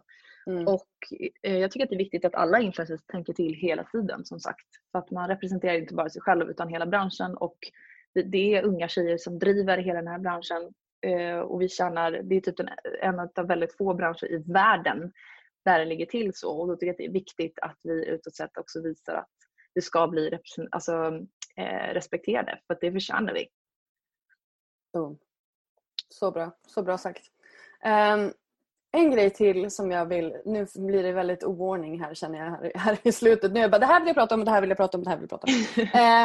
Um, jag, har, jag har många influencers nu som jobbar genom såna här förmedlingsbyråer som typ Relatable är, inte specifikt de dock Eh, som någonstans känner, känner att de fastnar på en viss summa pengar. Som känner att men jag kommer inte att tjäna mer än 10 000 på ett inlägg därför att det är liksom där, där tar det stopp. Eh, vad, vad, skulle du säga liksom till dem som känner att de, här, nu sitter de fast, de, de, kan inte tjäna mer, mer pengar. De får högre, liksom, de får mer följare och sådär men de känner att de kommer inte vidare med prissättningen. Nej. Alltså eh, det jag tycker ett att influencers ska tänka på är att inte ha hela sin ekonomi i någon annans händer. Jag tycker att det låter helt sjukt att låta byråer eh, okej okay, om de byråerna inte ger mig fler jobb, ska jag stå utan lön då? Alltså där tycker jag man ska lägga på sig själv mer och se till att säkra upp med sina egna kunder. Sen varför byråer gör så är ju för att de vet att det går. Alltså mm. att influencern alltid tackar ja ändå. Så varför ska mm. de ge mer lön när jag vet att hon ändå kommer tacka ja till 10 000? Alltså jag har själv jobbat på den sidan. Varför skulle jag ge mer när jag vet att hon går med på mindre? Mm. Och sen också, det man ska komma ihåg är att eh, och jag vet att det är en grej som många är rädda för, att man lätt kan bli utbytt för att de här byråerna sitter på tusentals andra influencers som kan göra ett minst lika bra jobb som du, det ska man komma ihåg. Eh, och det är därför som du väldigt lätt kan bli utbytt. Därför blir det ännu, ännu viktigare att ha sin egna business och vet att man drar in pengar själv. Men det man också ska ha i åtanke är att om en byrå frågar en om jobb eller ger en erbjudanden om jobb och är återkommande och kommer tillbaka hela, hela tiden. Det visar också att du har gjort ett väldigt bra jobb sedan tidigare. Det är också i ett förhandlingsperspektiv väldigt bra. Det är klart att man ska kunna kräva mer då, speciellt om du har fler följare, eh, om din, ditt följarantal har ökat och, och du ser att dina kampanjer går bra. Sen tycker jag återigen, om man då har kött det som kan göra att du får mer kött på benen är ju att efter varje kampanj fråga hur gick kampanjen? Mm. Hur mycket sålde jag för? För då vet du sen efter ett halvår när den här byrån kommer igen erbjuder samma summa pengar. Då kan du säga så här, fast vet ni vad, jag vet ju att jag har gjort svinbra kampanjer, mitt följarantal har ökat. Jag förtjänar 15 000, inte mm. 10. Mm. Så att det är ju så man kan jobba upp det. Ehm, jag tycker aldrig att man är fast i ett visst belopp utan det där, det där sätter man ju själv. Jag tycker aldrig att man ska lägga sånt där i någon annans händer riktigt. Mm. Jättebra, jättebra tips. För Jag tror också att många kan, kan behöva den. Att man så här, någonstans kommer ur sin, ja, the rut så att säga. Mm. Um, och det är också bekvämt att någon annan, att man alltid får de här grejerna. Men om man ändå känner att för så här, du har ju bara den tiden du har så tar du inte mer betalt så kommer du ju aldrig komma vidare. Liksom. Du kommer aldrig kunna öka din business, du kommer aldrig komma få mer, mer fritid om du inte tar mer betalt. Nej, och sen, sen rent krasst, vissa är ju inte värda mer betalt heller. Nej. Och då får man göra ett bättre jobb eller se till att börja skapa högre engagemang i sina kanaler etc. Eh, man kan ju inte alltid heller bara fokusera på att jag vill ha mer och mer pengar utan man får också fokusera på allt annat innehåll man gör så att det alltid blir bättre. Mm. Så då kommer kampanjerna gå bättre också om man gör sin research rätt. Så att um, Sen, jag vet inte hur många gånger jag har suttit med kampanjer. Jag har bjudit in, jag har ju robbat hur många kampanjer som helst, både i Sverige men också i Europa. Och jag har skickat ut ett belopp till en influencer där jag tänker så här, hon kommer förhandla upp det här. Alltså, mm. hon kan inte, alltså, jag lämnar liksom ett utrymme för det i min budget. Ja. Men sen så gör hon inte det utan hon tackar bara blankt ja. Och då blir jag så här, är du inte klok? du måste ju förhandla upp det här. Ja. Jag tycker alltid, alltid, alltid att om man får in en kampanj så ska man förhandla upp priset. Alltid. Det är, jag bara har det som standard. Jag skulle aldrig blankt bara säga ja även om jag är nöjd med priset. Alltså aldrig, det skulle aldrig ske. Så bra tips! Jag brukar alltid säga att när man skickar ut en offert så ska man skämmas när man skickar ut den för det ska vara lite för högt. För just av samma anledning att det finns, en, det finns utrymme för att förhandla ner för kunden. Men det här är ju åt andra hållet, då måste man också våga förhandla upp. Ja, jag tycker också ska man skämmas när man skickar ut en kampanj, vilket jag gör ganska ofta. Men då tycker jag också att man, eh, du måste ju också ha någonstans belägg för varför Såklart. du tar den här siffran. Såklart, men oftast så tar man för lite betalt. När man är, åtminstone när man är liksom själv, när man är tjej när man kanske inte hållit på jättelänge eller man bara är liksom osäker på sitt varumärke, då tar man oftast för lite betalt. Det är därför Absolut. jag säger att du, du ska skämmas när du skickar ut det för annars har du förmodligen tagit för lite betalt. Ja, och jag tycker att det är ganska jag skulle säga att 85% tar alldeles för lite betalt. Vi har 5% som tar det de liksom är värda mm. och sen så har vi resterande 10% som tar alldeles, alldeles för högt. När man tänker mm. så här, gud är du inte klok i huvudet? Du är verkligen inte värd de här pengarna. Men eh, det kanske de är, bara att de till mig inte lämnar information om varför de är värda den här Nej. pengen. Exakt. Det är därför det är viktigt i mitt mediekit till exempel att visa eh, det, mina, det mina kunder får är ju sjukt mycket information om min min följarbas. De får mycket, mycket mer information i mitt mediakit än vad de får i andras mediakit till exempel. Vilket gör att de får mycket mer trovärdighet hos mig. Eh, jag har gjort sjukt många liknande kampanjer innan. Alltså man får ju, man får ju, alla har ju sina olika selling points. Eh, jag tycker det är viktigt att också visa kunden tidigare material. Jag tycker inte Och ha som, ha som regel också som jag har att skicka alltid ut ditt mediakit. Alltså Mm. alltid. Har du priser med då? Eh, nej, aldrig. Nej. Mm. Priset diskuteras alltid efter. Jag har ju också, ju fler inlägg man köper i mina kanaler desto bättre eh, mängdrabatt får man. För att jag vill att mina kunder ska köpa många inlägg för att det blir trovärdigast i längden. Det blir trovärdigast i längden och du säkrar ju också upp din ekonomi över tid. Liksom. Så behöver Ja, inte du sitta och sälja varenda morgon, eller varenda morgon, varenda månad och sitta där och bara "Hopp, nej men nu är det här gjort, nu måste jag gå på nästa. Utan det blir ju enklare för alla om man, om man liksom binder upp det över längre tid.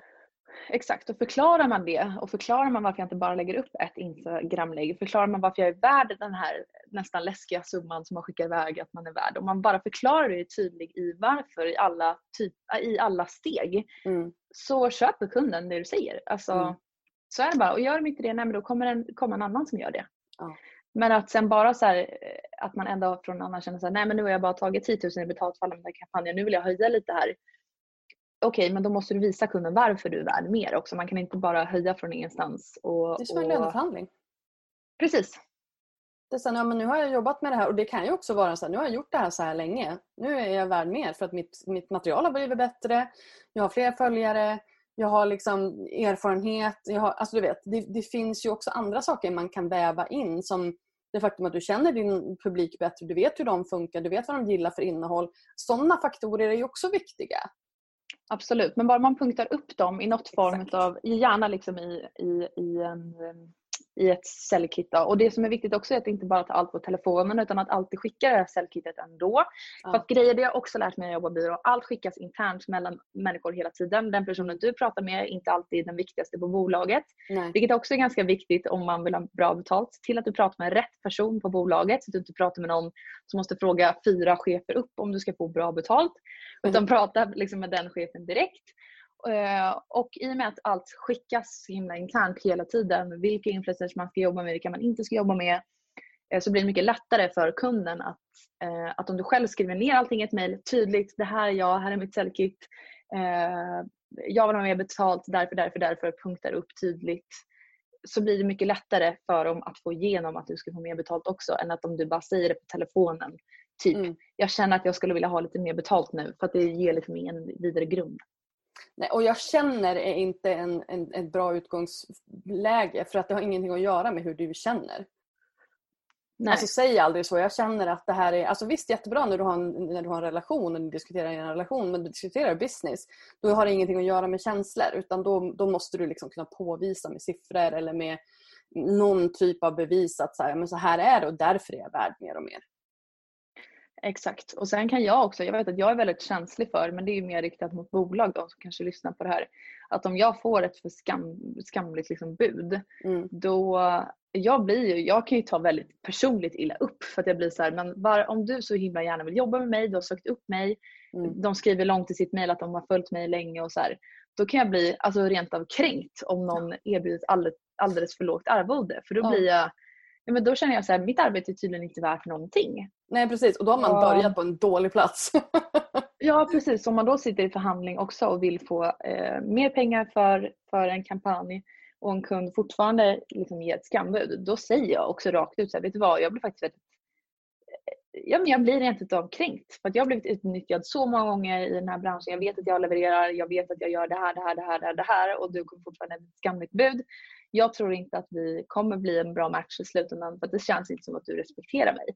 Och då, alltså 99% av alla kunder lägger sig Oh. platt och bara Men gud, det var verkligen inte så vi menade. Herregud, det är klart att vi respekterar ditt jobb, bla bla bla.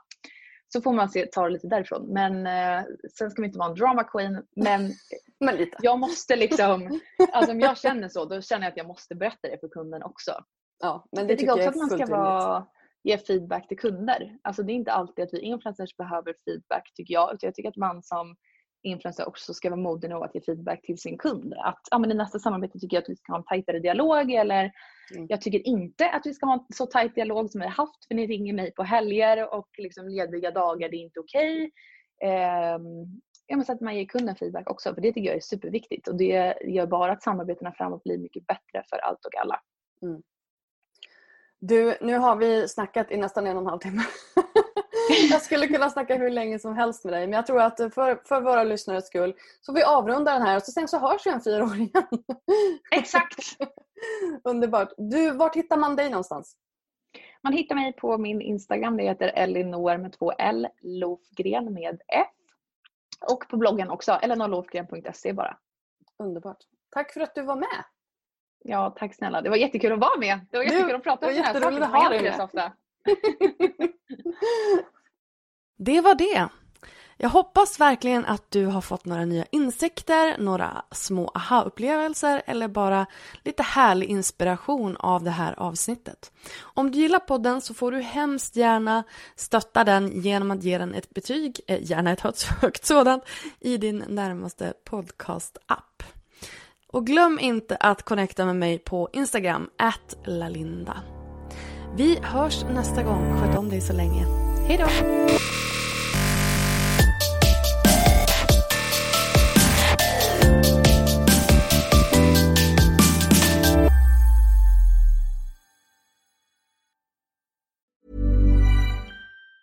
Normally, being a little extra can be a bit much, but when it comes to healthcare, it pays to be extra.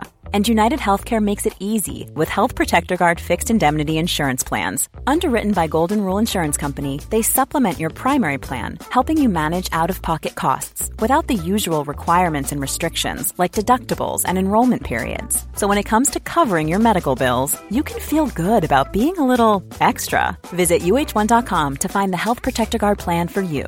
Mom deserves the best, and there's no better place to shop for Mother's Day than Whole Foods Market. They're your destination for unbeatable savings, from premium gifts to show-stopping flowers and irresistible desserts. Start by saving 33% with Prime on all body care and candles. Then get a 15-stem bunch of tulips for just $9.99 each with Prime. Round out Mom's menu with festive rosé, irresistible berry chantilly cake, and more special treats. Come celebrate Mother's Day at Whole Foods Market.